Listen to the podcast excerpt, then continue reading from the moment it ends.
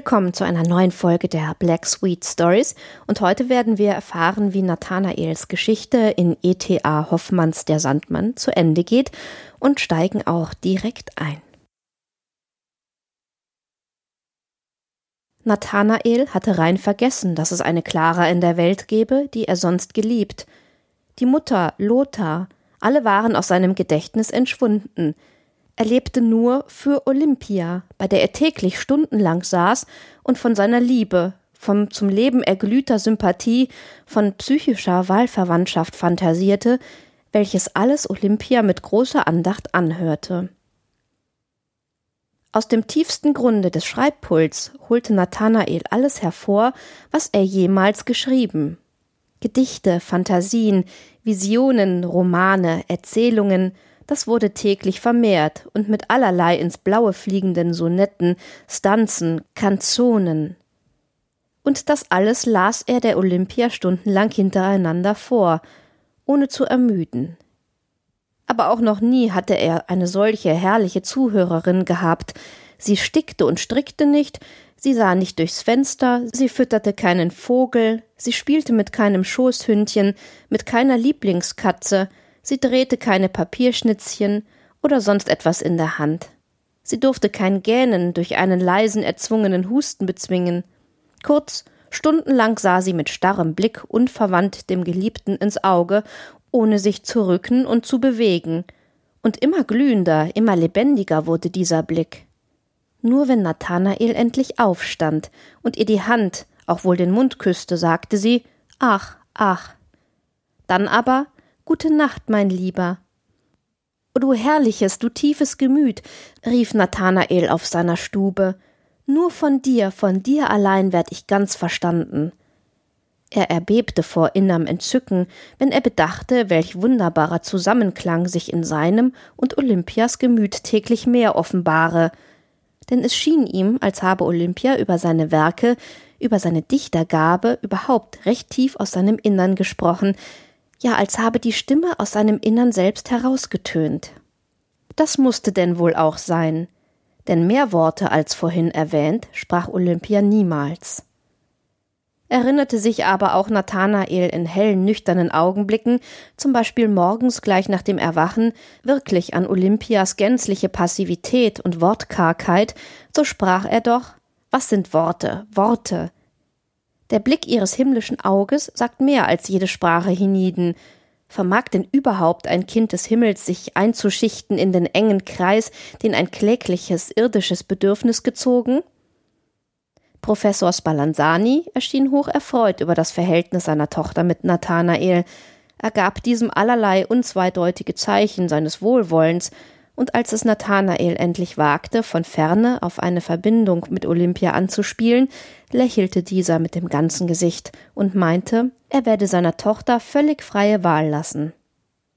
Ermutigt durch diese Worte, brennendes Verlangen im Herzen, beschloss Nathanael gleich am folgenden Tage Olympia anzusehen, dass sie das unumwunden in deutlichen Worten ausspreche, was längst ihr holder Liebesblick ihm gesagt, dass sie sein eigen immer da sein wolle. Er suchte nach dem Ringe, den ihm beim Abschiede die Mutter geschenkt, um ihn Olympia als Symbol seiner Hingebung, seines mit ihr aufkeimenden, blühenden Lebens darzureichen.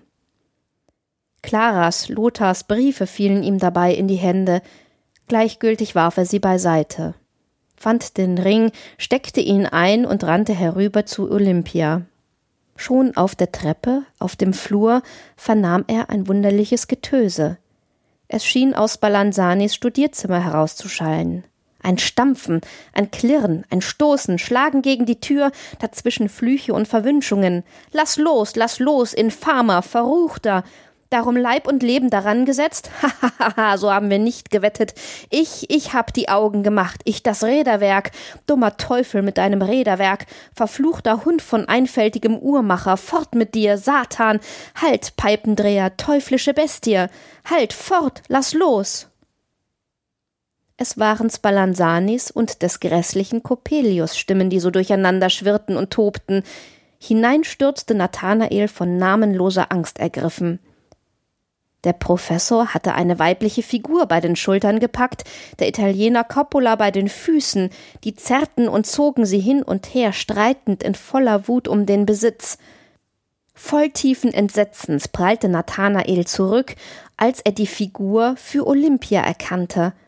Aufflammend in wildem Zorn wollte er den Wütenden die Geliebte entreißen, aber in dem Augenblick wand Coppola sich mit Riesenkraft drehend die Figur dem Professor aus den Händen und versetzte ihm mit der Figur selbst einen fürchterlichen Schlag, dass er rücklings über den Tisch, auf dem Fiolen, Retorten, Flaschen, gläserne Zylinder standen, taumelte und hinstürzte.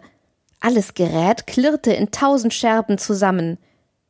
Nun warf Coppola die Figur über die Schulter und rannte mit fürchterlich gellendem Gelächter rasch fort die Treppe herab, so dass die hässlich herunterhängenden Füße der Figur auf den Stufen hölzern klapperten und dröhnten.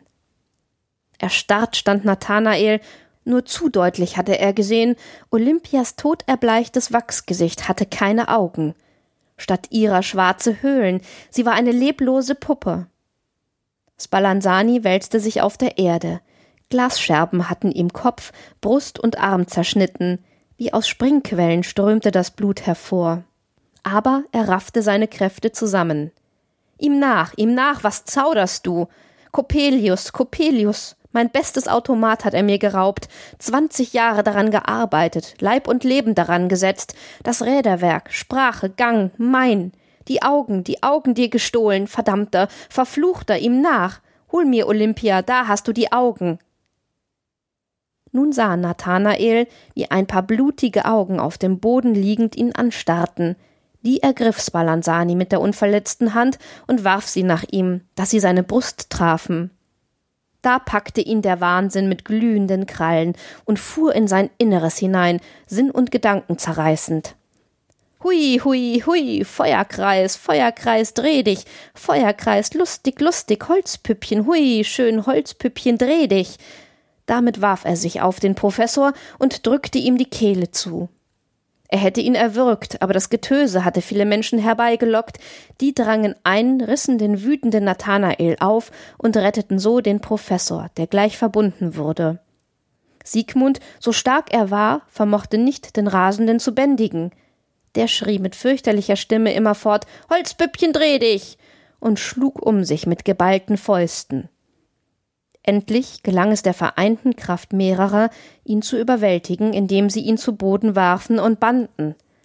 Seine Worte gingen unter in entsetzlichem tierischen Gebrüll.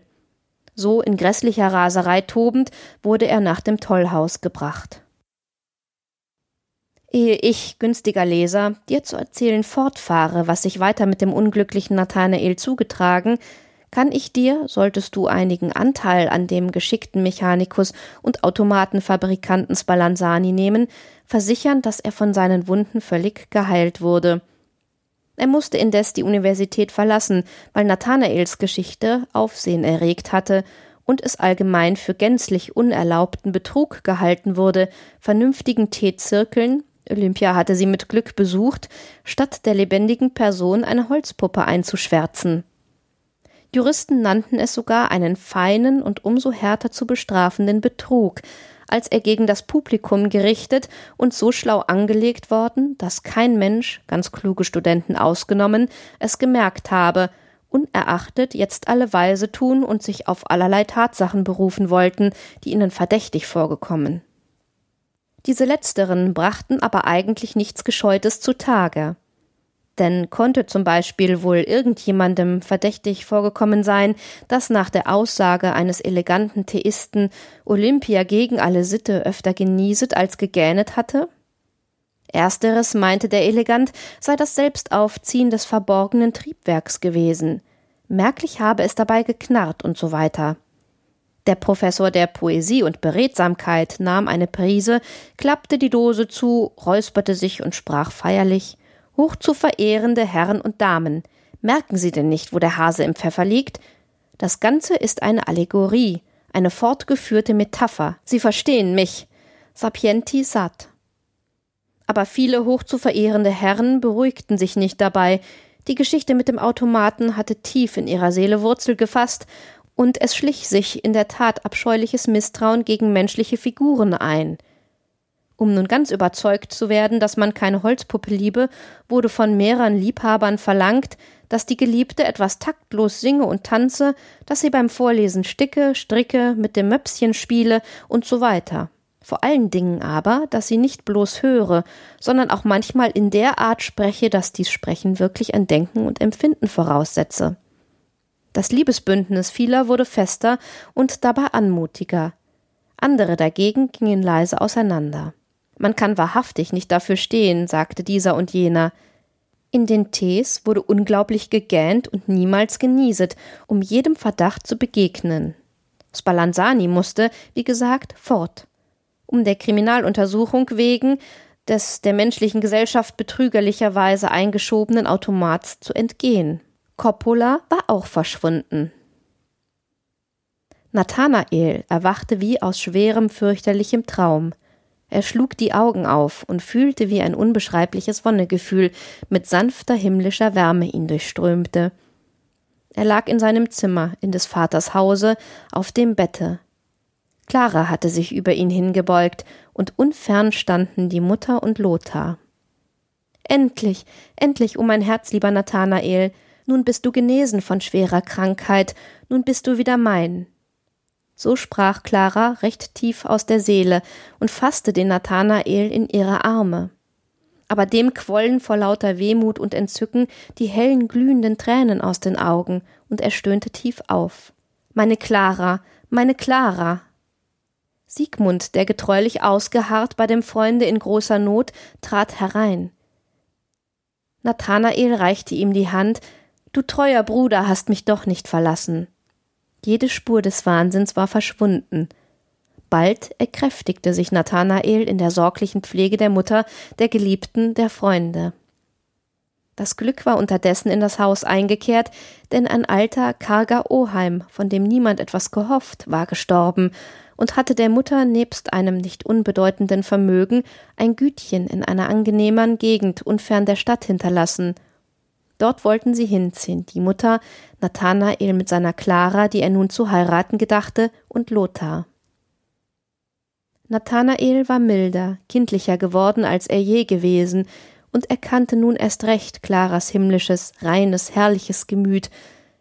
Niemand erinnerte ihn auch nur durch den leisesten Anklang an die Vergangenheit. Nur, als Siegmund von ihm schied, sprach Nathanael Bei Gott, Bruder, ich war auf schlimmem Wege, aber zu rechter Zeit leitete mich ein Engel auf den lichten Pfad. Ach, es war ja Clara. Siegmund ließ ihn nicht weiter reden, aus Besorgnis tief verletzende Erinnerungen möchten zu ihm hell und flammend aufgehen. Es war an der Zeit, dass die vier glücklichen Menschen nach dem Gütchen ziehen wollten. Zur Mittagsstunde gingen sie durch die Straßen der Stadt. Sie hatten manches eingekauft, der hohe Ratsturm warf einen Riesenschatten über den Markt, Ei, sagte Clara, steigen wir doch noch einmal herauf und schauen in das ferne Gebirge hinein. Gesagt, getan. Beide, Nathanael und Clara, stiegen herauf. Die Mutter ging mit der Dienstmagd nach Hause, und Lothar, nicht geneigt, die vielen Stufen zu erklettern, wollte unten warten. Da standen die beiden Liebenden, Arm in Arm, auf der höchsten Galerie des Turmes und schauten hinein in die duftigen Waldungen, hinter denen das blaue Gebirge wie eine Riesenstadt sich erhob. Sieh doch, den sonderbaren kleinen grauen Busch, der ordentlich auf uns loszuschreiten scheint, frug Clara. Nathanael fasste mechanisch nach der Seitentasche. Er fand Coppolas Perspektiv. Er schaute seitwärts. Clara stand vor dem Glase. Da zuckte es krampfhaft in seinen Pulsen und Adern. Totenbleich starrte er Clara an, aber bald glühten und sprühten Feuerströme durch die rollenden Augen, grässlich brüllte er auf wie ein gehetztes Tier, dann sprang er hoch in die Lüfte, und grausig dazwischen lachend schrie er in schneidendem Ton Holzpüppchen dreh dich, Holzpüppchen dreh dich. Und mit gewaltiger Kraft fasste er Clara und wollte sie herabschleudern, aber Clara krallte sich in verzweifelter Todesangst fest an das Geländer. Lothar hörte den rasenden Toben, er hörte Claras Angstschrei, grässliche Ahnung durchflog ihn. Er rannte herauf, die Tür der zweiten Treppe war verschlossen, stärker hallte Claras Jammergeschrei. Unsinnig vor Wut und Angst stieß er gegen die Tür, die endlich aufsprang. Matter und matter wurden nun Klaras Laute. Hilfe, rettet, rettet! So erstarb die Stimme in den Lüften. Sie ist hin, ermordet von dem Rasenden, so schrie Lothar. Auch die Tür zur Galerie war zugeschlagen. Die Verzweiflung gab ihm Riesenkraft. Er sprengte die Tür aus den Angeln. Gott im Himmel, Clara schwebte von dem rasenden Nathanael erfasst über der Galerie in den Lüften. Nur mit einer Hand hatte sie noch die Eisenstäbe umklammert. Rasch wie der Blitz erfasste Lothar die Schwester, zog sie hinein und schlug in demselben Augenblick mit geballter Faust dem Wütenden ins Gesicht, so dass er zurückprallte und die Todesbeute fallen ließ. Lothar rannte herab, die ohnmächtige Schwester in den Armen. Sie war gerettet. Nun raste Nathanael herum auf der Galerie und sprang hoch in die Lüfte und schrie Feuerkreis dreh dich, Feuerkreis dreh dich. Die Menschen liefen auf das wilde Geschrei zusammen.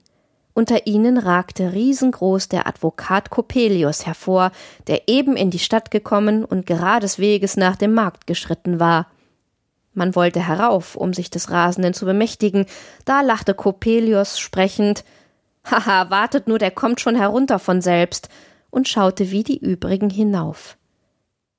Nathanael blieb plötzlich wie erstarrt stehen, er bückte sich herab wurde den Coppelius gewahr und mit dem gellenden Schrei Ha, Sköne Oke, Sköne Oke, sprang er über das Geländer. Als Nathanael mit zerschmettertem Kopf auf dem Steinpflaster lag, war Coppelius im Gewühl verschwunden. Nach mehreren Jahren will man in einer entfernten Gegend Clara gesehen haben, wie sie mit einem freundlichen Mann Hand in Hand vor der Türe eines schönen Landhauses saß und vor ihr zwei muntere Knaben spielten. Es wäre daraus zu schließen, dass Clara das ruhige häusliche Glück noch fand, das ihrem heitern, lebenslustigen Sinn zusagte und das ihr der im Innern zerrissene Nathanael niemals hätte gewähren können. Und mit diesem dramatischen Ende beschließen wir E.T.A. Hoffmanns Der Sandmann und diese Folge der Black Sweet Stories. Wenn es euch gefallen hat, freue ich mich über Feedback über Twitter, Facebook oder sonst wie. Hoffe, dass ihr beim nächsten Mal auch wieder mit dabei seid. Wünsche euch bis dahin eine wunderbare Zeit und sage Tschüss.